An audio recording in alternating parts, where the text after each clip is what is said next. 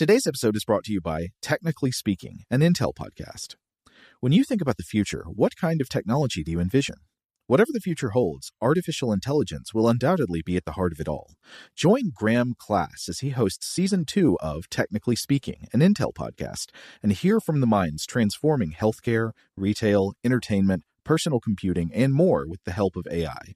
Tune in every other Tuesday and explore the latest technology that's changing our world today and creating a more accessible tomorrow. Listen to Technically Speaking, an Intel podcast on the iHeartRadio app, Apple Podcasts, or wherever you get your podcasts.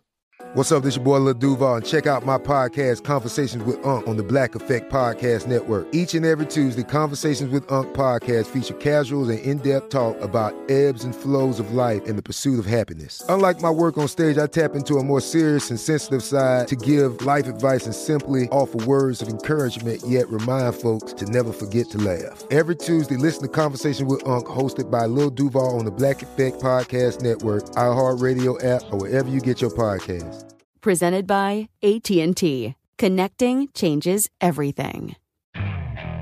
Okay, picture this. It's Friday afternoon when a thought hits you. I can spend another weekend doing the same old whatever, or I can hop into my all-new Hyundai Santa Fe and hit the road.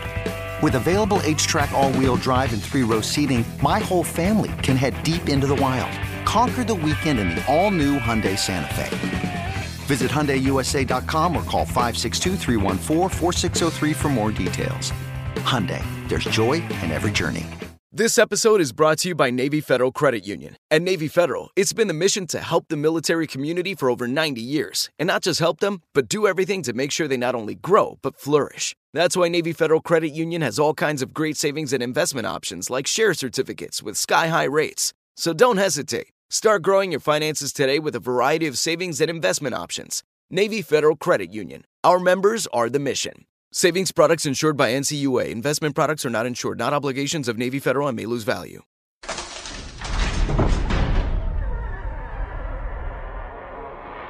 Hey, welcome to Stuff to Blow Your Mind. My name is Robert Lamb. And I'm Joe McCormick, and it's Saturday. The vault hangs open, and of course, today's vault episode is more than a regular vault episode. It is a cosmic odyssey. That's right. We are going to meet Jupiter's children, The Galilean moons. the Jovian offspring. I, I don't have another synonym. the moons of Jupiter. Yes, yeah. We will go there. Yeah, it's like its own solar system. Uh, and, and each one is just a fascinating,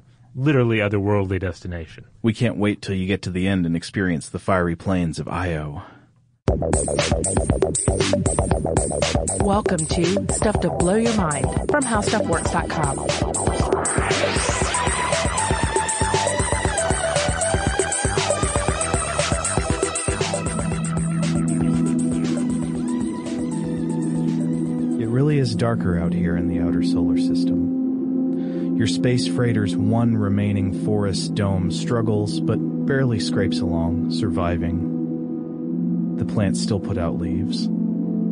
It seems only yesterday that you defied orders to jettison the dome and return to Earth immediately, but instead, you absconded. You took the plant life capsule and you flew away, away from the sun, out into the outer solar system. You have only the forest and a pair of robots now to accompany you through this long twilight.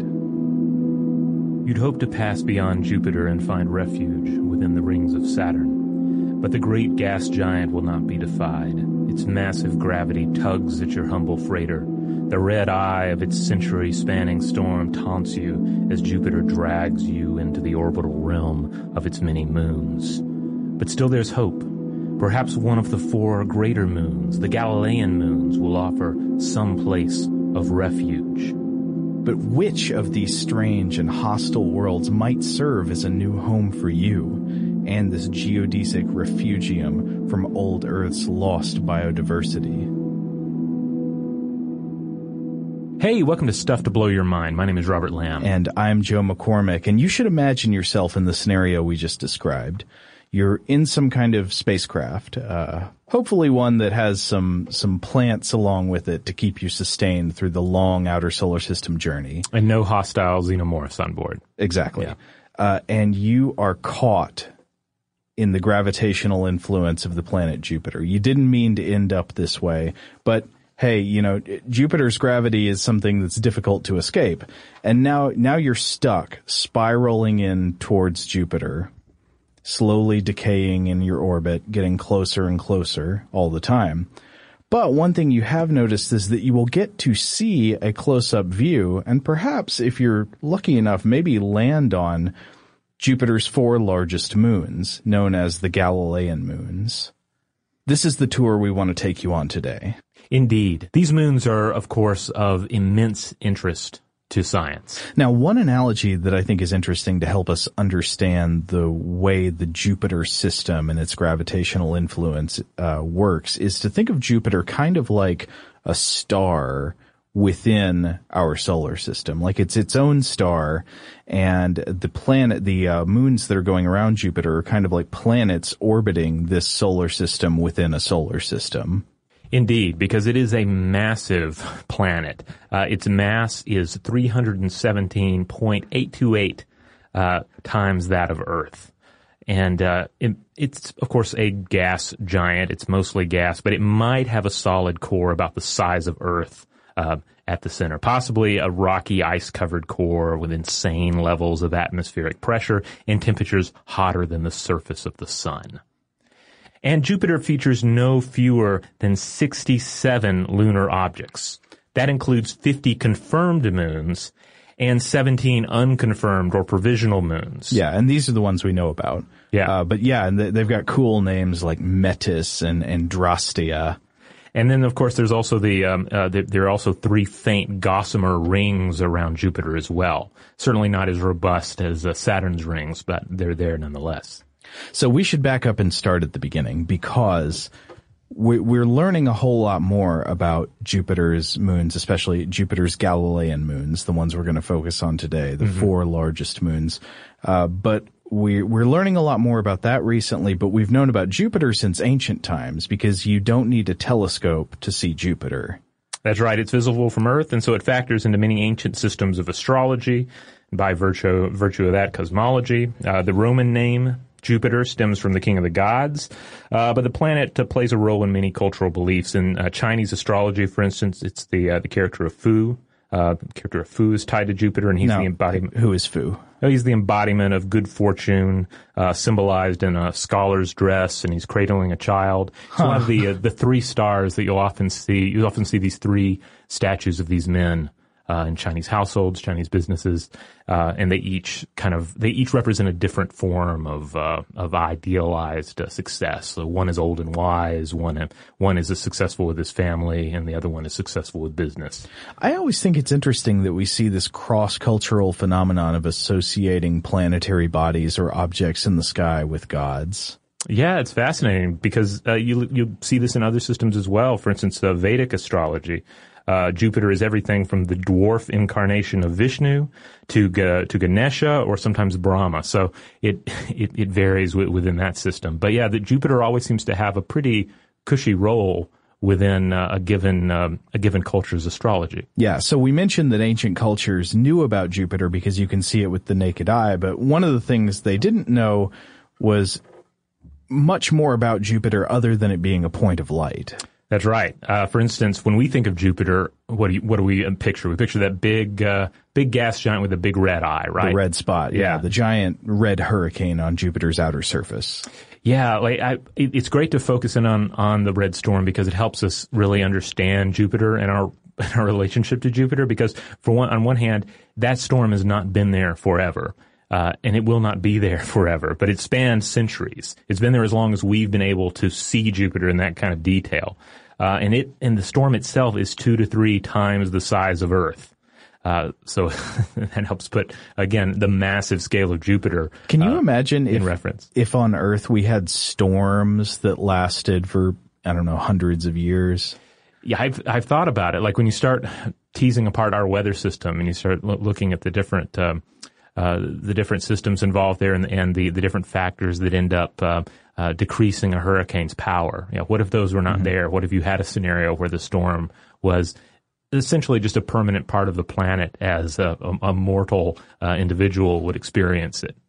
You know, that would be a great setup for like a, a sci-fi thriller. Imagine the weather conditions on Earth change that uh, such that tornadoes tend not to dissipate on their own unless you have to you have to find a way to essentially dissipate tornadoes by force. Yeah, indeed. And that that red storm on Jupiter is dissipating slowly, but it's still there as of this recording. Uh, now, as far as how far away Jupiter is, it's 484 million miles. 778 million kilometers or 5.2 astronomical units uh, from the planet Earth. Okay, so we know Jupiter is a gas giant, but you always wonder what's inside a gas giant. I mean, is it all just gas or is, is there something solid inside there? Well, we don't know for certain. Uh, yeah. we uh, the, the, atmosphere of Jupiter is mostly hydrogen and helium, but it might have a solid core uh, about the size of Earth. And uh, this might be an icy covered core with just really insane levels of atmospheric pressure and temperatures hotter than the surface of the sun. So it's very much the core and not, you know, not the surface of the planet. But, uh, but, it, you know, you can't help but imagine, well, what if, what if you could? What if you could transport yourself down to the, the physical surface of this gas world? Uh huh it would of course be just unimaginable. One of the most hostile environments you could even envision uh, in the solar system. Yeah, it's pretty rough. And one of the things that's going to come up repeatedly, I think, today is how Jupiter, though it may look very serene and beautiful to us, is it it kind of meets that uh, analogy I worked out at the beginning about it being like a star, because Jupiter is it has massive gravitational influence. It's very uh, electrically active, and it's just it's just full of radiation. Mm-hmm. You don't want to go near Jupiter, right? yeah, yeah. To be sucked into Jupiter would be to be sucked into death, really, and that's one of the things we were we were outlining in the uh, the intro material. Yeah, so it's really unfortunate that we're slowly spiraling into Jupiter in today's thought experiment, but but we, we should at least take the time to appreciate the sights we'll see along the way. That's right, and uh, and and maybe if we're lucky, grasp onto them and uh, and seek refuge uh, refuge upon them because even though they are all very hostile worlds in their own right, uh, they're still a better bargain and they still present a better chance uh, for not only the potential, like the real life potential for for human visitation, but in some of these cases we'll discuss the possibility for extraterrestrial life. Yeah. Okay, now Jupiter is not entirely unexplored today. We've actually sent quite a few probes Jupiter's way that have uh, that have orbited Jupiter and made various observations about it and its major satellites. Right? That's right. To date, NASA has sent nine space missions uh, to or by the gas giant. So we're talking the Pioneer program, 73 and 74, the Voyager program, 79, uh, Ulysses in 92. Uh, Cassini in 2000, New Horizons in uh, 2007, uh, also, Galileo is a big one, uh, and that's uh, 95 through 2003. Juno, that one's, of course, uh, uh, very current. That's 2016. And uh, there are various additional missions and schemes for missions in the works. Oh yeah, I know the ESA is working on the the JUICE Explorer, right? The oh yes, Jupiter Icy Moon Explorer, which I, I don't know. I don't know if I agree with the wisdom of calling it JUICE. It's it seems just a little too cool. Like like it's like it, the name doesn't need to be that cool because it's going to Jupiter. Exactly. You know, it's going to the moons of Jupiter. That alone is is just mind bending. Yeah, and so hopefully it's going to explore uh, three of the four main moons we're going to talk about today: the icy moons of uh, the icy Galilean moons of Jupiter, and it's launching in 2022, right? Yeah, I believe that's the current plan. And NASA is currently putting together the uh, Europa multiple flyby mission for the same time period. All right. So I mentioned earlier thinking about the Jupiter system like a solar system within a solar system. And if you do that, of course, you've got lots of bodies out there. We mentioned the 67 known satellites of Jupiter, things that are orbiting, but a lot of them are very small. If we do think about Jupiter like a solar system, it has four main planets. That's right. Uh, they stand out the most due to their, just their sheer size. And these are Callisto, Ganymede, Europa, and Io. so you can think of them as, as four scoops on a, on a Jovian ice cream cone. Um, okay. Um, and you get the following flavors of scoops. You'll get salty craters, magnets, ice, and of course, lava. Ah, lava. That's a good flavor. Now, Robert, did you know that you seem to be, you're a fan of ice cream metaphors? I do. I, I use them when thinking about planets. I use Yeah. them when thinking about uh, the brain. So yeah. Is this a good way of explaining things to children? Did they just really grasp onto ice cream metaphors?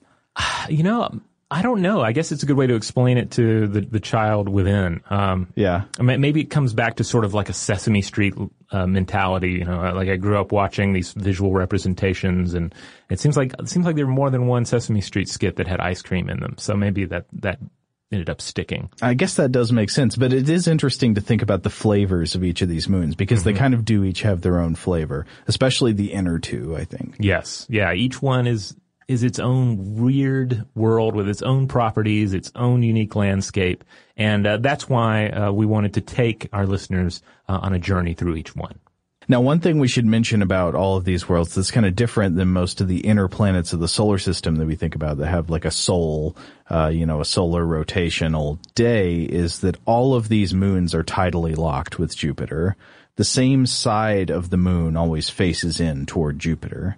Yes, almost like they're completely obedient. They dare not look away from their uh, their master. Right, yeah. Or or it's kind of like in uh, in Mario, you know, they're afraid to turn their back on the ghost because that's when the ghost comes to get you. so we mentioned that these are referred to as the Galilean moons, and we should probably explain first how they were discovered and why they're called the Galilean moons today. The uh, the obvious conclusion you might reach is that they're named after Galileo. You know, he's an astronomer, and if you assumed that, you'd be right. That's where the name comes from.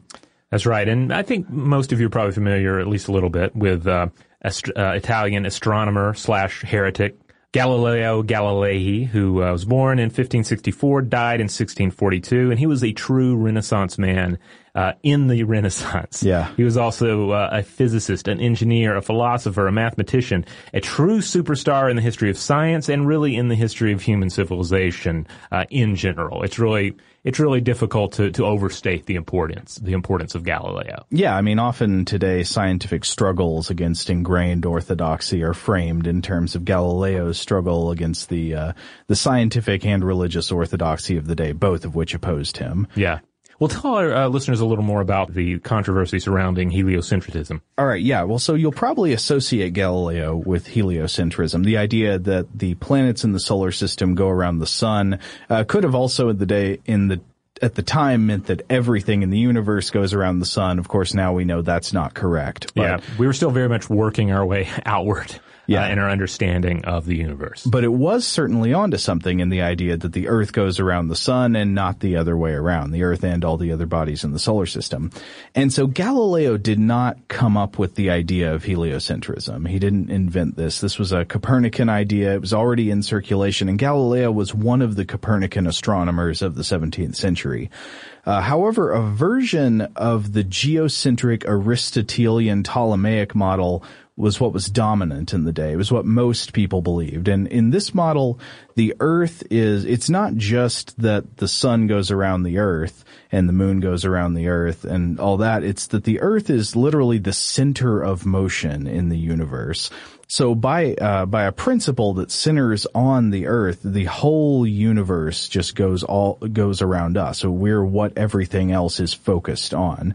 And the role of Galileo's discovery is that in observing the sphere of Jupiter's gravitational influence, Galileo provided new evidence against that type of geocentrism that dominated in his day.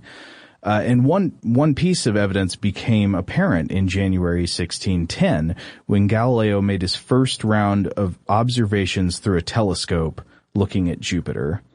So Galileo also, like not inventing heliocentrism, did not invent the telescope, but what he did do was improved it.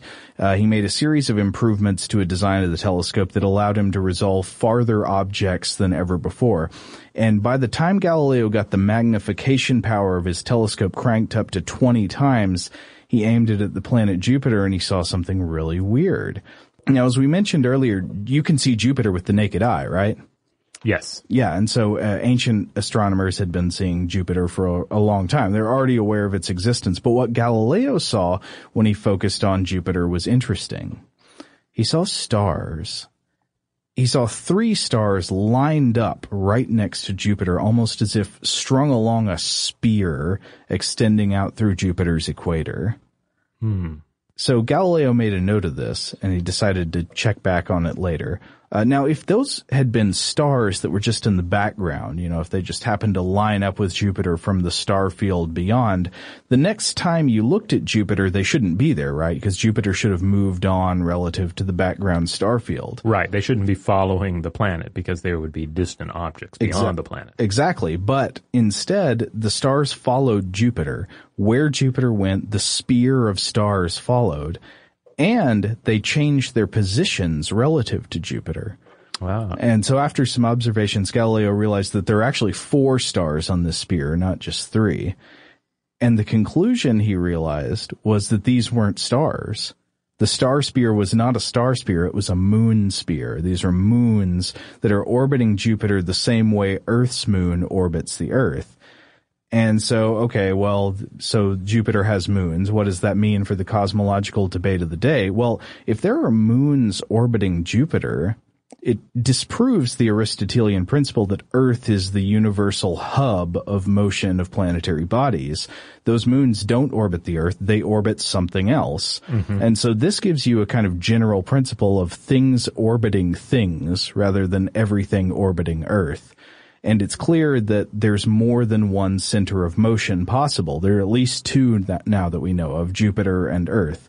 And if there are two, you can assume there are probably more than two. And this eventually led to the type of thinking that showed us what was really out there in terms of, of heliocentrism and the way gravity works. Now, I should also add that uh, the discovery of Jupiter's moons wasn't unique to Galileo, and he wasn't even necessarily the only or first person to have discovered them. I found accounts that at least one other guy, a German astronomer named Simon Marius, discovered them independently at around the same time, and it's also been suggested that an ancient Chinese astronomer named Gan De might have discovered one of the moons of Jupiter in the 4th century BCE, uh, when he, he said that he saw around Jupiter a small red star. Now, technically, under the right circumstances, the moons of Jupiter should be visible to the naked eye from Earth, and the only thing that really prevents it is that Jupiter's too bright. You look up at Jupiter and it's uh, it's so bright that it drowns out other tiny points of light that are close to it, so you can't usually see them. But if Jupiter weren't there, you should be able to see these objects. Oh, but you know what? I think that sound means that we're coming up on Jupiter's first Galilean moon, spiraling in from the outside, and that's going to be the moon Callisto. Yes, and I think this is this is a pretty good pit stop to consider. So Callisto is about the size of the planet Mercury. It's the third largest moon in the entire solar system, and it's the uh, outermost of the four Galilean moons, as we've discussed, uh, it, and it orbits beyond Jupiter's main radiation belts. Yeah, so J- Jupiter is highly radioactive. It's Yes. putting out a, a lot of scary stuff, but Callisto's far enough away that it's relatively safe. That's right. Yeah, we're we're outside of that that, that, that deathly zone. The death zone, yeah. Yeah. It's also the most heavily cratered object in the solar system. Oh, so that's interesting. yeah, this is this is really fascinating. So as we as we as we we get closer and closer, as we're able to observe the surface of Callisto, and maybe you know hopefully even get out, even land our vessel and find a uh, a semi permanent home on this uh, this this strange moon, uh, you would find that the surface of to, to walk the surface of Callisto would be to walk a dead landscape of craters and occasional small icy peaks. And this surface, this landscape, has not changed in four billion years. Yeah, that's one of the things that we often associate having heavy cratering with, right? Like the more cratering you see, the older the surface is because what does cratering mean? It's been like that a long time without any kind of repaving. That's right. This was the last time Callisto suffered any extensive resurfacing was four billion years ago, and uh, there are no plate uh, tectonics. There are no volcanoes. Uh, no like, active geology to alter the landscape. So Um, it seems like a kind of quiet, serene dead. Yeah, I mean it's like a dinosaur world, right? It's uh, like the, the moon itself is only 4.5 billion years old, and again, it hasn't changed in 4 billion. Um, it's also the darkest of the four moons that we're discussing here and the least uh, dense. So Callisto's composition is about half water ice and half rocky material. And the mean surface temperature of Callisto is negative 218.47 degrees Fahrenheit. And the thin atmosphere consists of mostly carbon dioxide. Okay, so it may be very quiet and serene on this on this seemingly dead rock, but should we take away from that that Callisto is definitely not a place to look for signs of life? Well, I think we've both watched enough science fiction to know that that world that you land on that seems dead is never it's not always really that dead. I have a sidetrack to take here. Okay. Do you notice how in science fiction whenever you land on a planet that does turn out to have hostile aliens on it. You never land where the aliens are doing something right then. you always land in somewhere where there's no sign of them, and it's only after exploring for a while that you run into them. Yeah, it would be it would be interesting to have that uh, story where the ship touches down and all the hideous night creatures are already out, you know, Yeah. viciously killing the ape creatures that live there during the day. I like how the the viciously killing motion you made was like lopping with shears. Yeah, like I'm thinking like two big old pincher arms that are just for stabbing apes. Um, yeah, So we're not thinking about big pincher arms on Callisto, but No. there might be something to look for here, right? That's right. Surprisingly, for a world that we've described in these terms, you know, as just being this dead crater landscape, uh, there is some talk of life on or more specifically within Callisto. Specifically, the possibility of an electric salty subsurface ocean. Hmm. So you're probably wondering, well, where did we where did we dream up this idea? yeah, How do you who who who says? yeah, because you could say, you, couldn't you say that about any world? Like, oh, well, maybe there's an ocean beneath Mercury. No, it's a Yeah, there's life on the moon. Come on. it's those spiders from that what's that horrible movie? a horrible movie with spiders, pick one. it's a rich, rich tapestry. No, okay, sorry. Who, who said this about Callisto? Well, this comes from Dr. Krishan K. Khurana of UCLA and his colleagues who examined Galileo's measurements, not, not Galileo the scientist, but Galileo the spacecraft that we mentioned earlier. Yeah. Uh, they they examined uh, Galileo's measurements of Callisto's magnetic field, and they noticed that the magnetic field fluctuated in time with Jupiter's rotation. Okay, so what does that mean? Mm-hmm. It means that Jupiter's powerful magnetic field was creating electrical currents inside of Callisto, and those currents in turn created a fluctuating magnetic field around Callisto. Now, for that to happen, you need a conductor, and that thin uh, uh, atmosphere craterscape that we touched on earlier, that's just not going to cut it. What would work, however, is a salty layer of melted ice down there, a subsurface ocean. Electrolytes. Yeah, It's what alien life cra- craves. yeah, a a, a subworld Gatorade ocean, if you will. So cautiously, very cautiously, there is the potential for extremophile life within this uh, theorized subsurface ocean. There's liquid water, perhaps salty. There's energy. So we'd be talking micro. If, if we were to, you know, consider life using our only model of it, which is Earth life, uh, we'd be talking microorganisms like archaeobacteria, salt-loving bacteria. There wouldn't be any gigantic electronic uh, moon whales. There wouldn't be any, uh, certainly no, you know, mandible ape-stabbing creatures.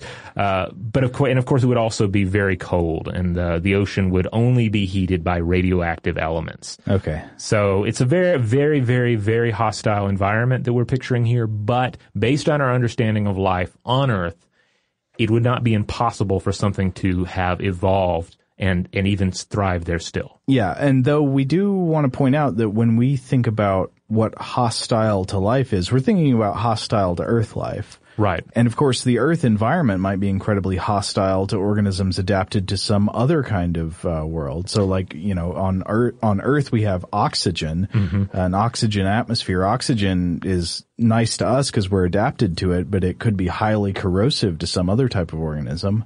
Yeah, indeed. So, you know, with all this, it's, it's relative based on our human perspective and our, our preference for all things uh, that support human life. Now, as far as uh, exploration goes, we've uh, we've had nothing Callisto specific in the past, uh, but most missions to or by Jupiter involve some level of Callisto study. I mean, you're you're you're swinging by, it's in the neighborhood, it's one of the four largest moons. You're you're going to get some data off of it. Now, I know we mentioned earlier the JUICE. The JUICE The is JUICE. thinking about studying icy moons of Jupiter, and that would include Callisto, right? Indeed. And then as far as considering any kind of far future visitation or specific study there, NASA's 2003 Human Outer Space Exploration, or HOPE, uh, project suggested that in a hypothetical 2045 Jovian mission, uh, Callisto could serve as a base of operations uh, for study of Jupiter, uh, as well as other, you know, outer solar system concerns, uh, thanks to its stable geology and low radiation. So again, Yeah. nothing's changing. There are no earthquakes. There are no volcanoes, and you're outside of that death zone for the most part. So it would be a great place to um, to uh, uh, to teleoperate, uh, say, a Europa submarine. We'll get into Europa in a little bit, a little bit, or uh, or other Galilean moon explorations. It could also serve as a way station for outward bound vessels. I think that teleoperation idea is very interesting in the future of space exploration because one of the things you often run into in space exploration is, well, okay, when you've got a job that's very dangerous and and uh, requires an extremely hardy explorer, you think, okay, we need a robot, right? Right. But then when you've got a job that requires quick thinking and adaptability, you think you need a human explorer because I mean, a robot's not going to be able to figure out how to get around a problem very easily if you didn't anticipate it in advance. And a good way I've heard of of bridging this gap is having teleoperated robots. So instead of putting a human on the surface of Europa, you have a human in some nearby vessel in a you know spacecraft orbiting Europa or some or nearby on Callisto maybe, and they are essentially by by avatar type of control making a robot do what it needs to do, but also being able to adapt to unexpected conditions and problems. So you send a robot to Europa, and you send maybe like a human brain in a scream canister to Callisto to Yeah. remote control the, uh, the the robot in Europa. I feel like after reading about Callisto, though, I kind of felt bad for Callisto reading this proposal because I'm like. You landed on Callisto. Callisto's cool. Callisto's fascinating. Don't get to Callisto and then dream of Europa. That's kind of inconsiderate. That's like you're you're hanging out with this friend. Don't text that one, the the other one during the hangout. Uh, But I mean, what if this other friend you're texting is just way more likely to have life on them? It's true. It's true. Okay, I think we're going to take a break, but when we come back, we're going to get into the three inner Galilean moons where things really start to get interesting. Shout out to Astepro for sponsoring this episode and providing us with free samples. Rob, as the uh, the local host with allergies here, they sent you some of their nasal spray to treat your allergies. What was your experience like? Yeah, that's right. I always wrestle with the pollen a bit when it rolls in during the spring. So they sent me the little uh, nasal spray. I tried out the product, and yeah, it sure did help me get on top of my symptoms for the day. And it's so fast acting, uh, it was already kicking in before I left the house. Astepro is a first of its kind nasal allergy spray. It's the fastest 24 hour over the counter allergy spray. It starts working in 30 minutes, while other allergy sprays take hours. Astepro is the first and only 24 hour steroid free allergy spray.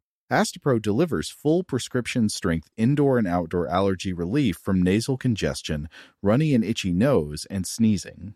Get fast acting nasal allergy symptom relief with Astepro. Go to asteproallergy.com for a discount so you can get Astepro and go today. A S T E P R O allergy.com. Astepro and go. Use as directed for relief of nasal congestion, runny nose, sneezing, and itchy nose due to allergies. Today's episode is brought to you by eBay.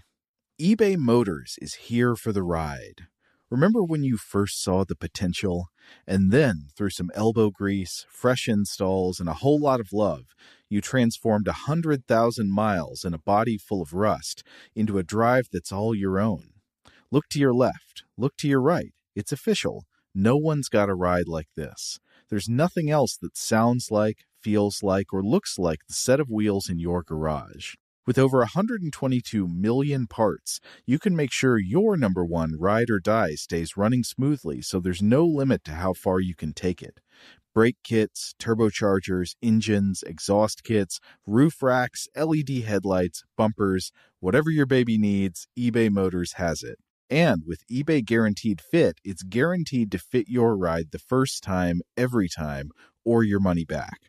Plus, at these prices, well, you're burning rubber, not cash. Keep your ride or die alive at ebaymotors.com. Eligible items only, exclusions apply. Okay, picture this. It's Friday afternoon when a thought hits you. I can waste another weekend doing the same old whatever, or I can conquer it. I can hop into my all new Hyundai Santa Fe and hit the road. Any road. The steeper, the better. Because my all new Santa Fe is available with HTRAC, all wheel drive, so I can hit the trail without a worry in the world. Heck, with three rows and best in class rear cargo space, I can pack the whole family in with all our gear. We've got available dual wireless charging for our phones, so we'll never lose touch with civilization, and we won't lose touch with the primordial power of Mother Earth. So, which is it? Waste the weekend or do something a little more epic? And conquer it in the all new Hyundai Santa Fe. Visit HyundaiUSA.com or call 562 for more details. Hyundai, there's joy in every journey. Rev up your thrills this summer at Cedar Point on the all new Top Thrill 2. Drive the sky on the world's tallest and fastest triple launch vertical speedway. And now, for a limited time, get more Cedar Point fun for less with our limited time bundle for just $49.99. Get admission, parking, and all day drinks for one low price. But you better hurry because this bundle won't last long. Save now at cedarpoint.com.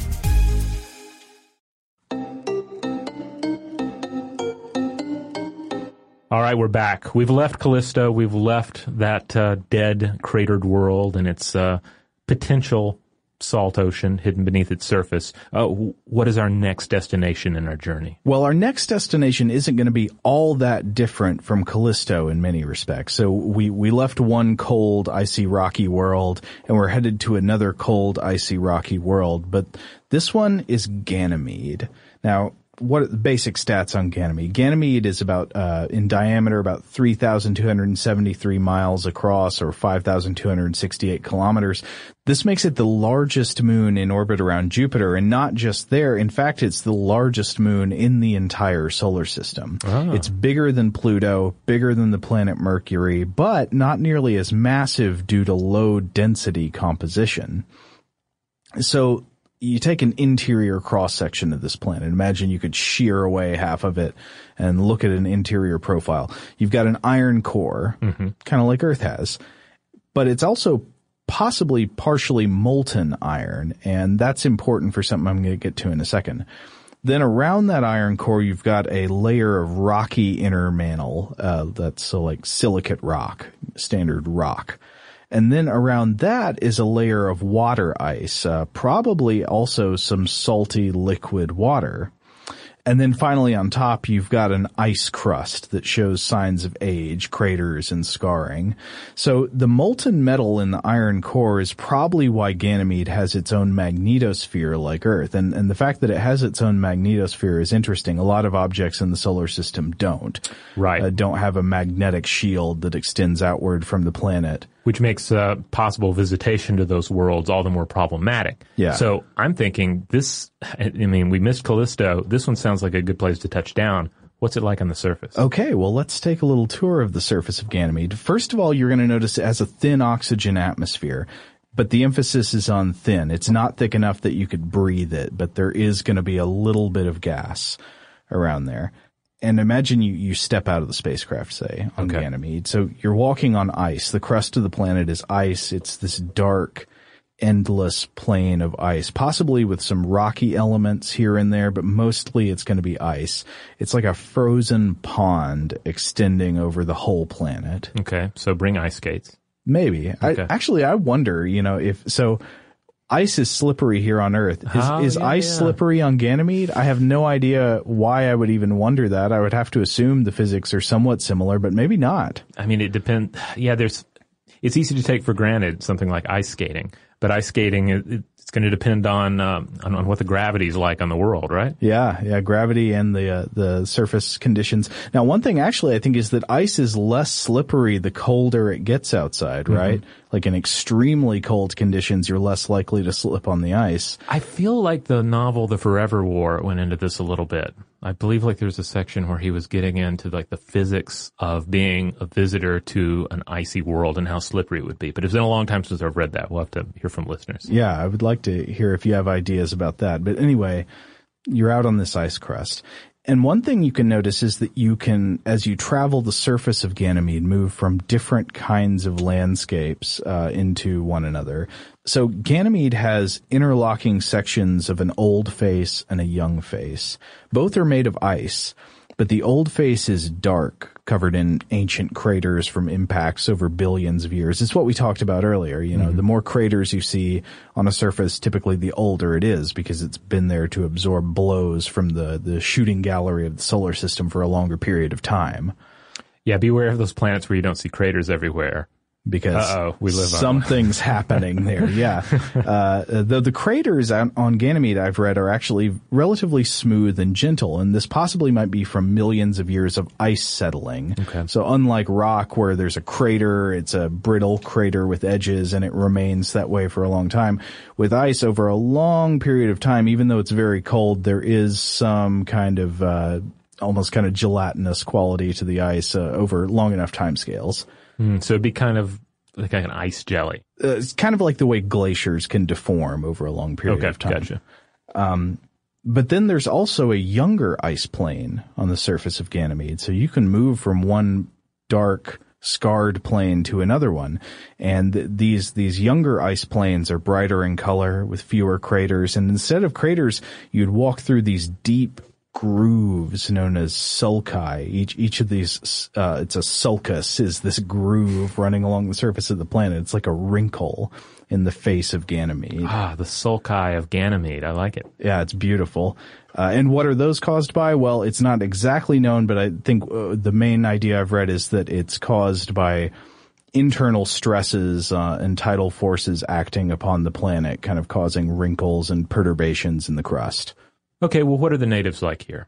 Well, if there are any, and there actually is a possibility, it's going to be kind of like what we talked about with Callisto, a similar kind of situation, because uh, findings announced by NASA in 2015 from the Hubble Space Telescope showed that Ganymede probably has liquid underground oceans sandwiched between icy layers, and they figured this out by looking at uh, at the aurorae around Ganymede and figured out that you know to see the uh, to see the charged particle displays that we see around the outside of Ganymede, we would probably be expect that we would probably expect that to be caused by liquid oceans under the surface.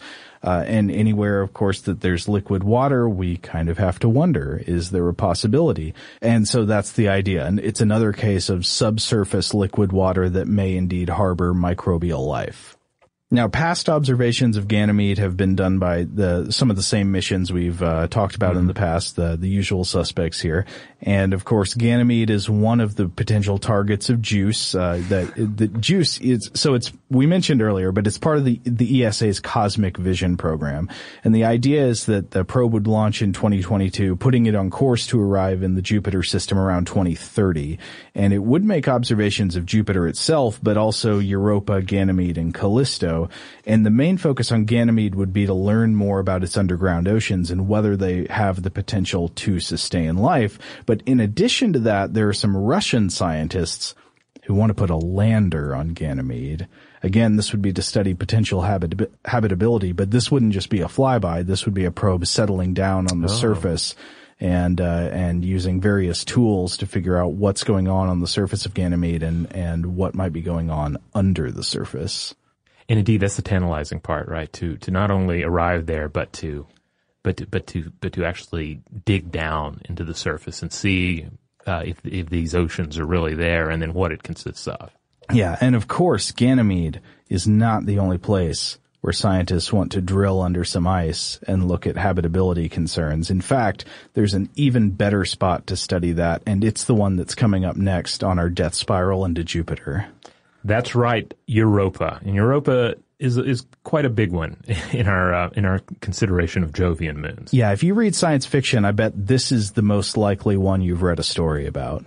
And it's often, I would say, would you agree that of all the places in the solar system, it's the one where astrobiologists most often talk about the possibility of finding life? Yes, this is definitely the one where where that, that has the most excitement around it. Yeah. So, Robert, introduce us to this moon we're coming up on now. Right, so while the surface of Europa appears to be a solid sheet of ice, scientists believe this outer shell hides a deep liquid ocean, or an ocean of, of ice slush, uh, underneath, uh, heated by tidal friction and thermal vents 62 miles beneath Europa's ice caps. Hmm.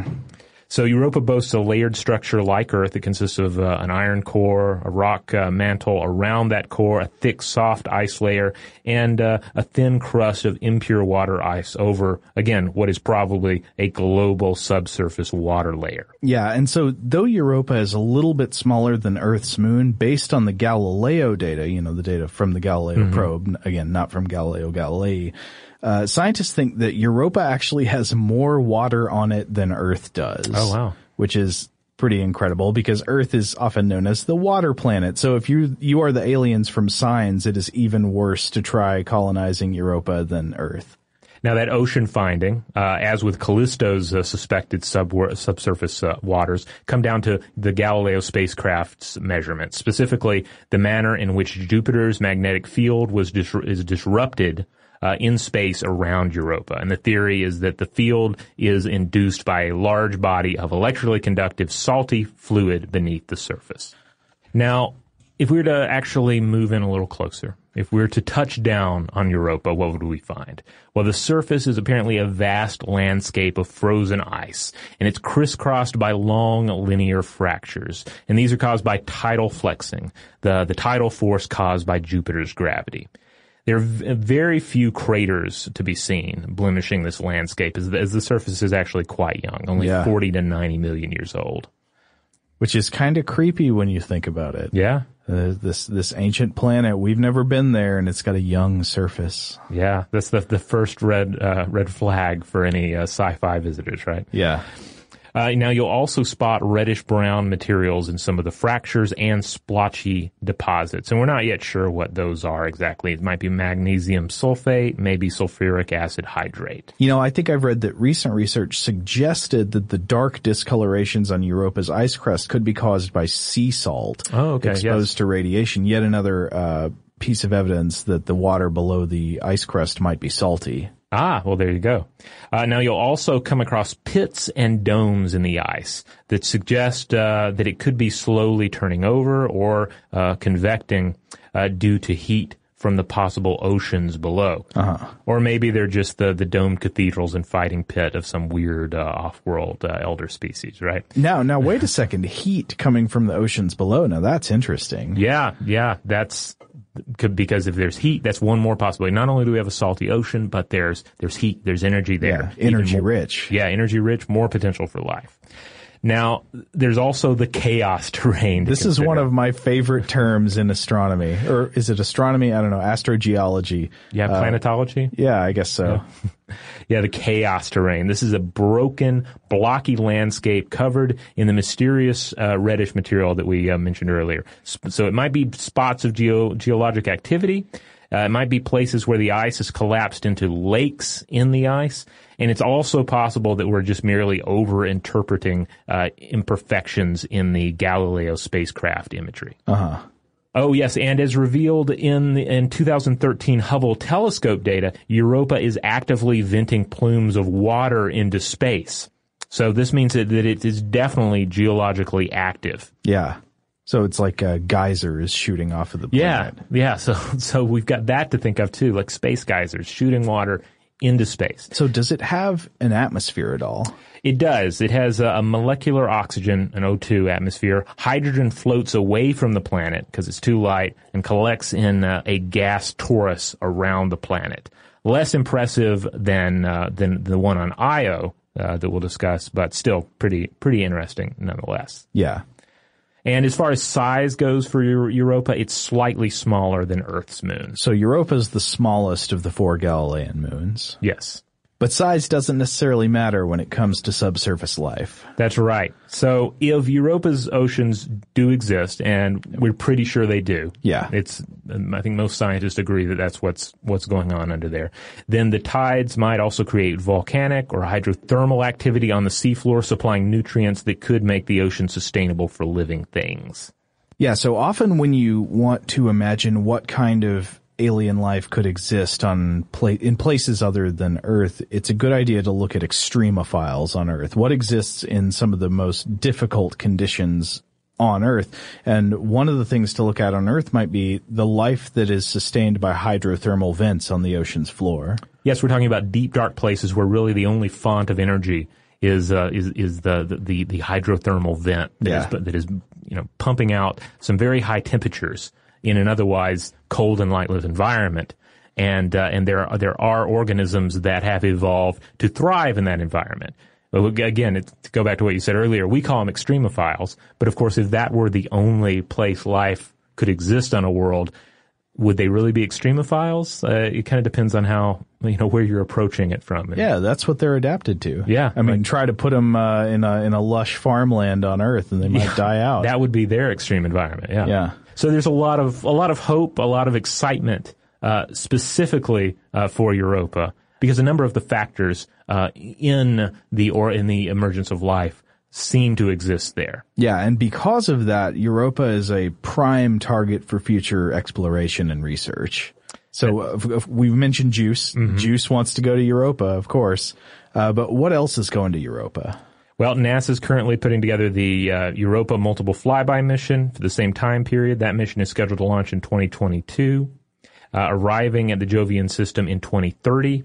Uh, in 2022 seems to be a big year uh, in general. According to a BBC report from actually earlier this month, NASA is eyeing uh, that year as a potential launch date for a soft landing mission to Europa. Also, ESA scientists are currently considering these five different concepts um, for their own explorations. So, one is a remote sensing instrument that would go aboard the um, that American 2022 probe. Uh-huh. Another is a small free-flying satellite that would detach from this probe. Uh, another is a small satellite that would detach from the lander's mothership. Another is one or two uh, instru- instrumented projectiles that would drop from the mothership. Projectiles. huh? Yeah, yeah, and we'll we'll get to to the projectile aspect here in just a second.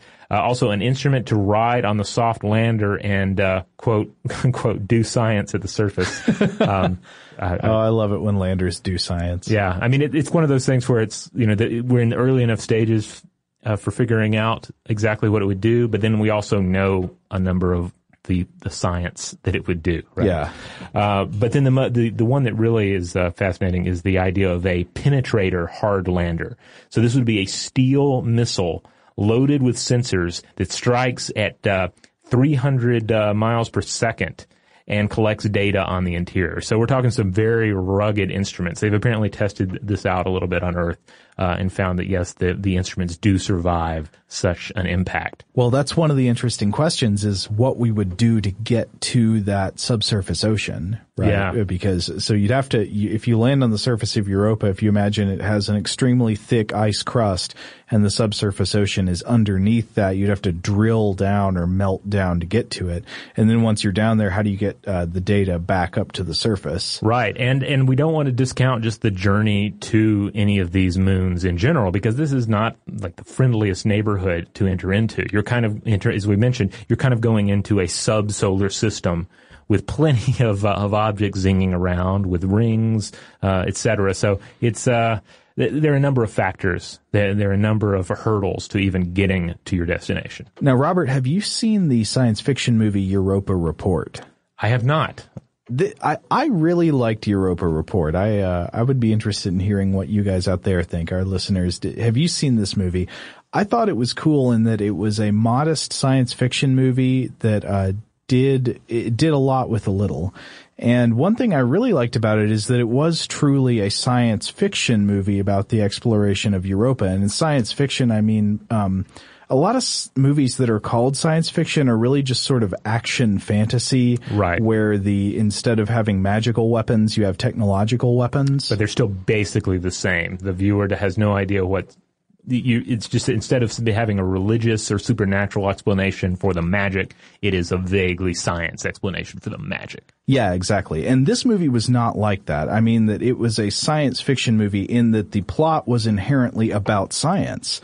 Uh, it had a it has scientific plot and a scientific thrust, and the characters had a scientific mission that was actually grounded in real things we'd want to learn and the real ways we'd go about trying to learn them. Mm-hmm. Uh, and so uh, I, I, won't I will try not to spoil anything about the movie, but they it's a movie about a manned mission, uh, or I should say a crewed mission, uh, a mission with a crew going to the surface of Europa and trying to figure out if there's life in the oceans underneath. And so I, I give it a thumbs up. Yeah. Does hilarity ensue? No, not really hilarity. Okay. Uh, maybe some, I, I, without spoiling too much, I will say that things don't go exactly to plan. Ah. If they did, it wouldn't be much of a movie. Today's episode is brought to you by eBay. eBay Motors is here for the ride. Remember when you first saw the potential? And then, through some elbow grease, fresh installs, and a whole lot of love, you transformed a 100,000 miles and a body full of rust into a drive that's all your own. Look to your left, look to your right. It's official. No one's got a ride like this. There's nothing else that sounds like, feels like, or looks like the set of wheels in your garage. With over 122 million parts, you can make sure your number one ride or die stays running smoothly so there's no limit to how far you can take it. Brake kits, turbochargers, engines, exhaust kits, roof racks, LED headlights, bumpers, whatever your baby needs, eBay Motors has it. And with eBay Guaranteed Fit, it's guaranteed to fit your ride the first time, every time, or your money back. Plus, at these prices, well, you're burning rubber, not cash. Keep your ride or die alive at ebaymotors.com. Eligible items only. Exclusions apply. Okay, picture this. It's Friday afternoon when a thought hits you. I can waste another weekend doing the same old whatever, or I can conquer it. I can hop into my all new Hyundai Santa Fe and hit the road. Any road. The steeper, the better because my all new Santa Fe is available with HTRAC all-wheel drive so I can hit the trail without a worry in the world. Heck, with three rows and best-in-class rear cargo space, I can pack the whole family in with all our gear.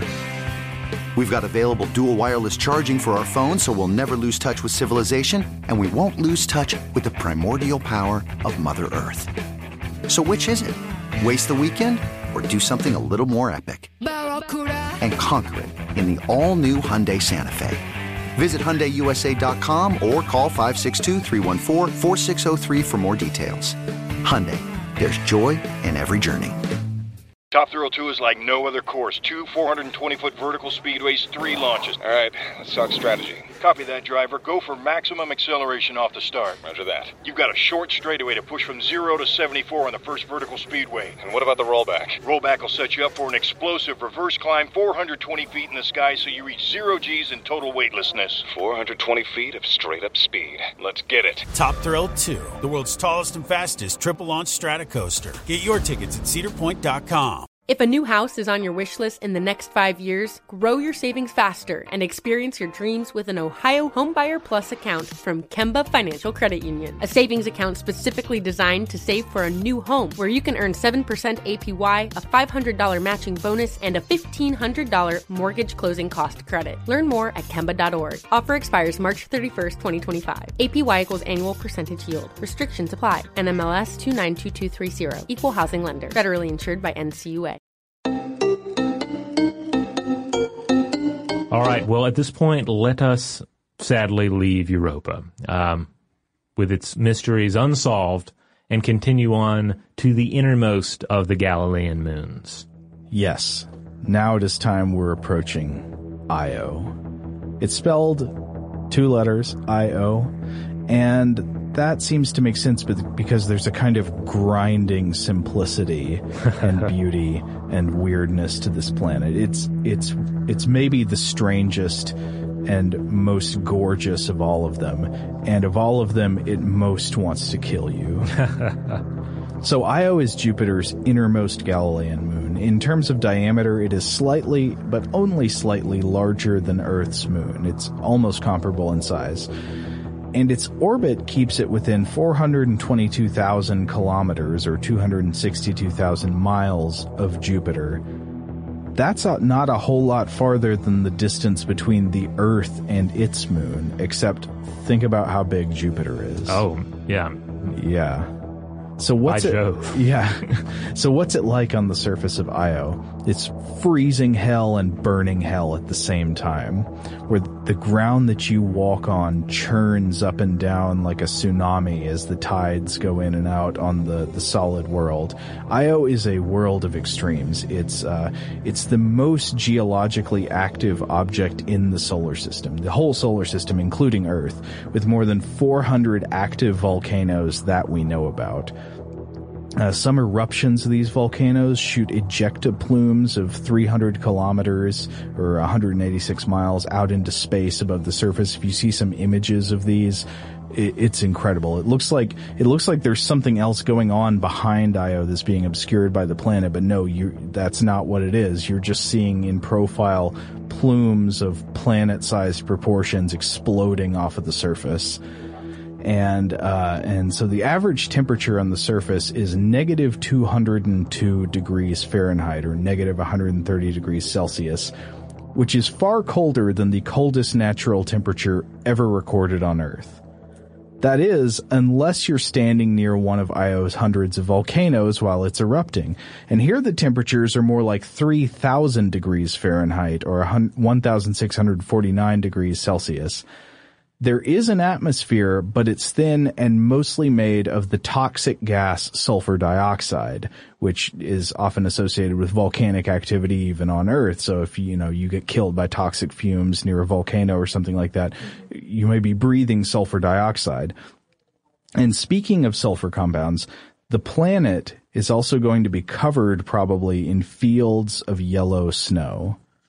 You don't eat the yellow snow in this case, and it's because it's sulfur dioxide snow. So it, the planet, it, it, has these eruptions where these particles of sulfur dioxide gas come out and, and go all around the planet. But then because it's so cold, they tend to crystallize and fall down as this sulfur dioxide yellow snow. Uh, so it's just covered in these poisonous golden snowfields. But other than that, it's a good place to visit. No, no, it's also a blasted heath of radiation. So, uh, it's the closest to Jupiter and the most exposed to Jupiter's radiation. And then there's also, uh, b- because Io is connected to Jupiter through a sort of magnetic ring that comes out of Jupiter's magnetosphere. Mm-hmm. It also creates what's called a plasma torus, which is just this ring of killer charged particles flowing off of Io and into Jupiter. Uh, and it's it, it's kind of unbelievable. You you wouldn't want to get near it. You wouldn't want to stand in it. You really don't even want to fly a probe through it. and I mentioned earlier the tidal heaving on Io. So on Io, there there are tides, but there are no oceans. It doesn't have water to have tides. It has tides in the ground itself. Oh wow! Uh, now other, planets will too. Tides, of course, you know, being influenced by the gravity of surrounding bodies. There's there's tidal action acting on Io from Jupiter and from the other moons that are going around Jupiter. But these incredibly powerful gravitational forces, instead of moving water around on the surface, end up moving the ground up and down hundreds of feet. Oh wow!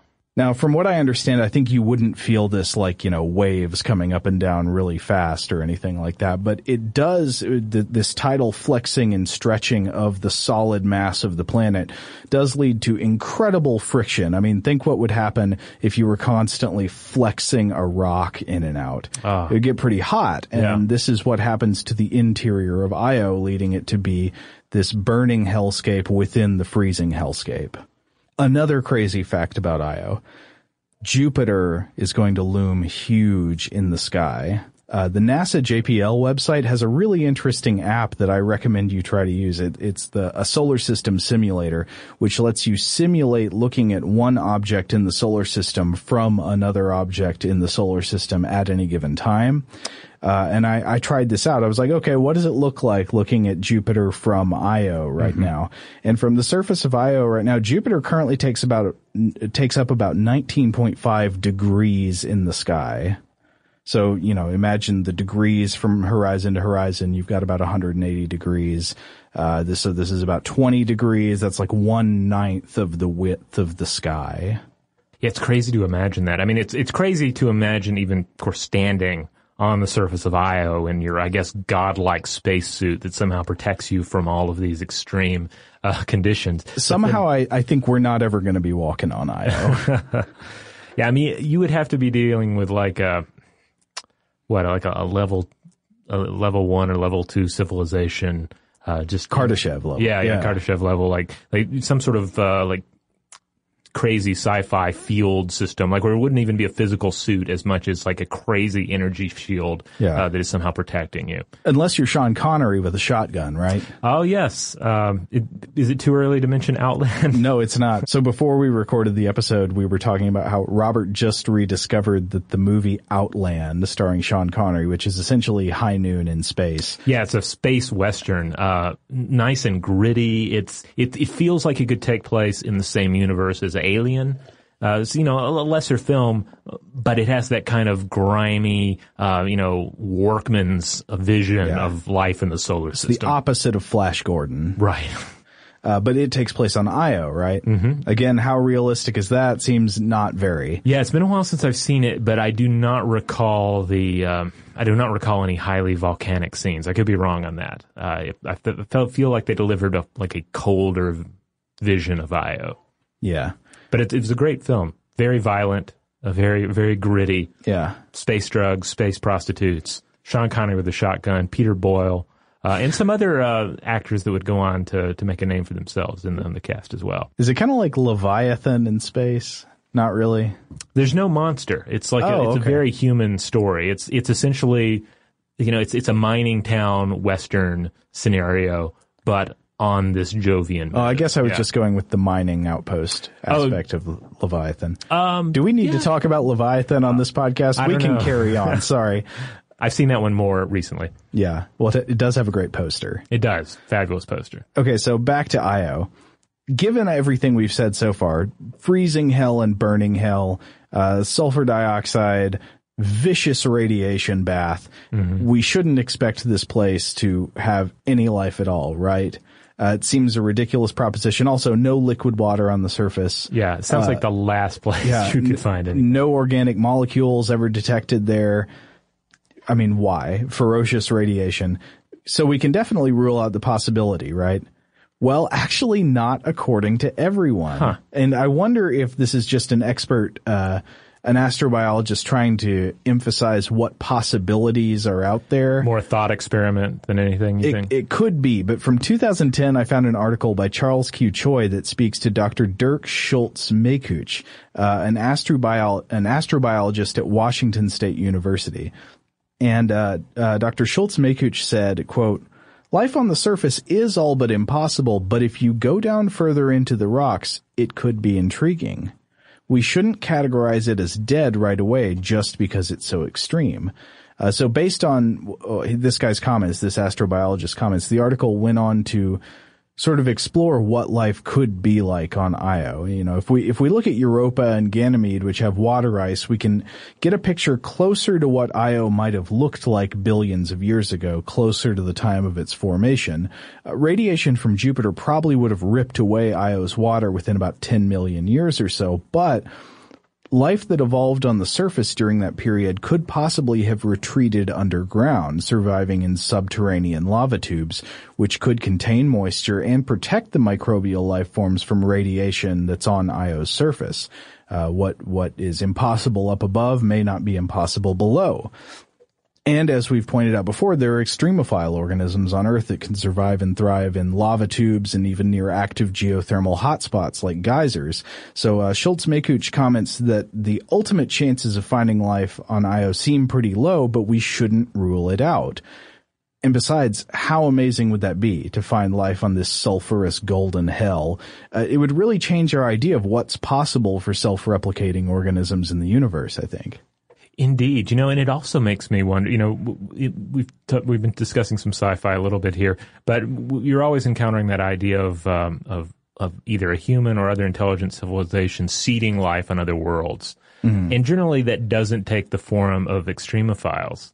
But but I wonder, like, could we one day reach the point where a human or human derived civilization would reach a world like like Io, look at it, determine that there's no even there's no life, even extremophile life, but then custom make something to survive and it's like in its in, in its most tolerable um, locations. I don't know. It's fun to think about. Yeah, well, there, I mean, I think you get into, of course, the the ethics questions about seeding life. You know, yeah, we, you'd have to be one hundred percent sure, if that's even possible, that there is no life there now, and that life wasn't, uh, you know, in store for it at some point in the future. Um, so who's to say? But then again, I, I think that's kind of weird. Like I feel this ethical intuition that you shouldn't go about, uh, you know, contaminating other worlds with possible life that could extinguish the life that exists there now. But then again, I really don't feel bad about using alcohol to kill uh, bacteria if you're washing your hands before surgery or something like that. uh, you know, I don't know. Well, you know, that the bacteria was never going to make it to Io anyway, so it's fine. I guess so. Alien bacteria just has so many more rights than Earth bacteria. It does. Okay, so future missions to Io. Uh, one would be the Io Volcano Observer, one, one proposed future mission at least. We don't know, but uh, the the proposed future mission to Io would be this observer, primarily the work of the planetary geologist Alfred McEwen, and this would be a probe that goes into orbit around Jupiter and observes Io close up over the course of at least nine flybys over two years.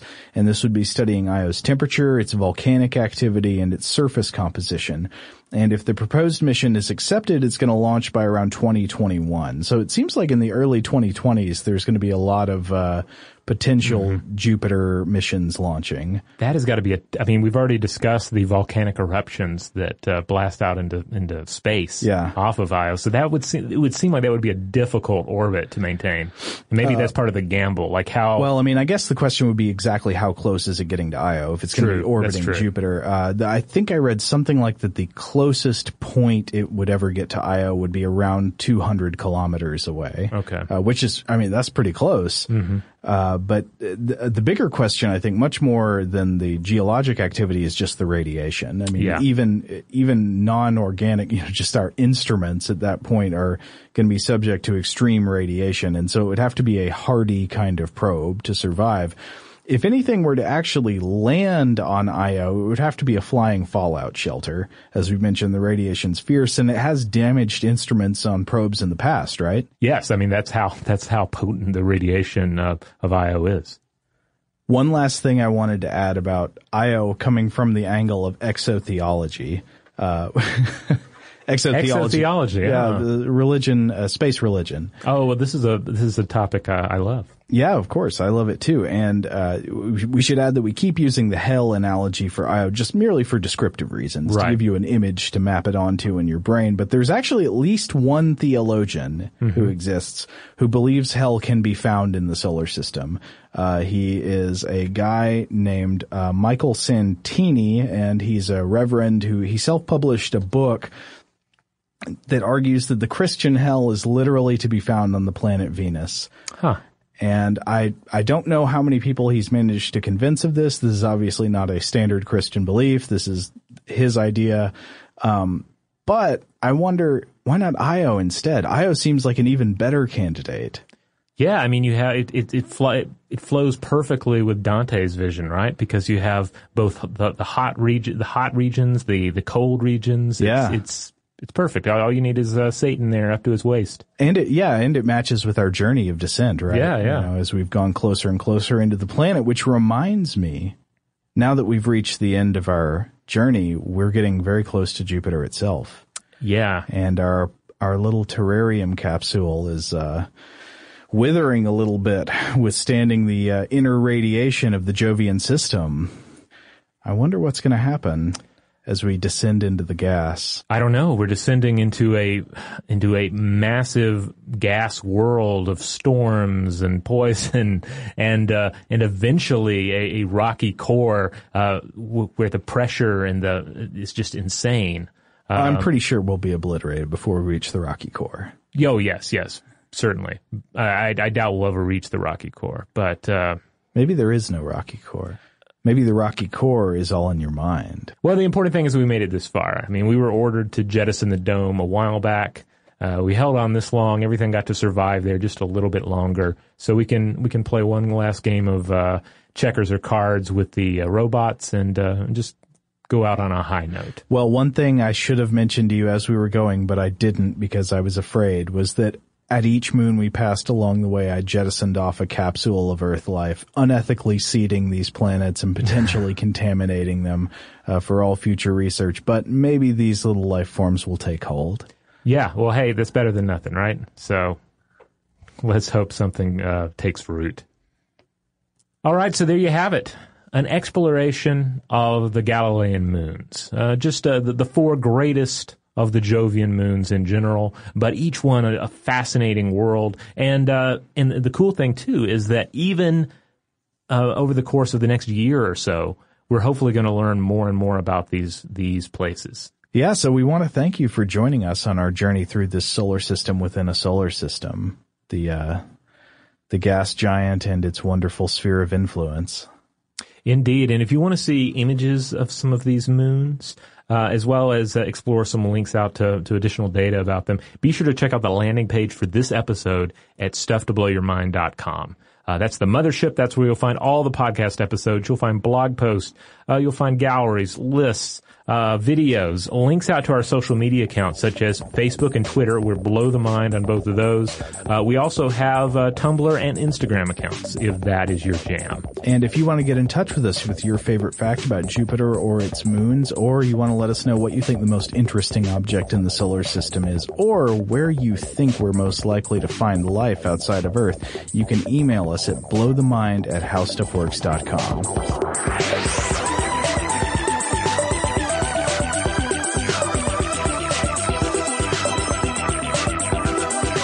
For more on this and thousands of other topics, visit howstuffworks.com.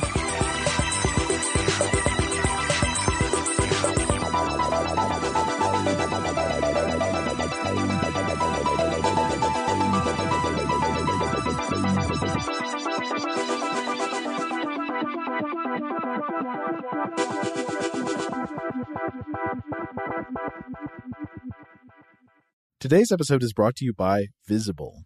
The future of wireless is here, and it's transparent. Switch to Visible, the wireless company that makes wireless visible. Get a one line plan with unlimited 5G data powered by Verizon, just $25 a month, every month, taxes and fees included. No hidden fees, no surprises, no, really. What are you waiting for? Get with the times and switch to Visible at visible.com. Monthly rate on the Visible plan for data management practices and additional terms, visit visible.com. Okay, picture this. It's Friday afternoon when a thought hits you. I can spend another weekend doing the same old whatever, or I can hop into my all new Hyundai Santa Fe and hit the road. With available HTRAC, all wheel drive, and three row seating, my whole family can head deep into the wild. Conquer the weekend in the all new Hyundai Santa Fe. Visit HyundaiUSA.com or call 562 for more details. Hyundai, there's joy in every journey. Top Thrill 2 is like no other course. Two 420-foot vertical speedways, three launches. All right, let's talk strategy. Copy that, driver. Go for maximum acceleration off the start. Roger that. You've got a short straightaway to push from 0 to 74 on the first vertical speedway. And what about the rollback? Rollback will set you up for an explosive reverse climb 420 feet in the sky so you reach 0 Gs in total weightlessness. 420 feet of straight-up speed. Let's get it. Top Thrill 2, the world's tallest and fastest triple-launch strata coaster. Get your tickets at cedarpoint.com. If a new house is on your wish list in the next five years, grow your savings faster and experience your dreams with an Ohio Homebuyer Plus account from Kemba Financial Credit Union. A savings account specifically designed to save for a new home where you can earn 7% APY, a $500 matching bonus, and a $1,500 mortgage closing cost credit. Learn more at Kemba.org. Offer expires March 31st, 2025. APY equals annual percentage yield. Restrictions apply. NMLS 292230. Equal housing lender. Federally insured by NCUA.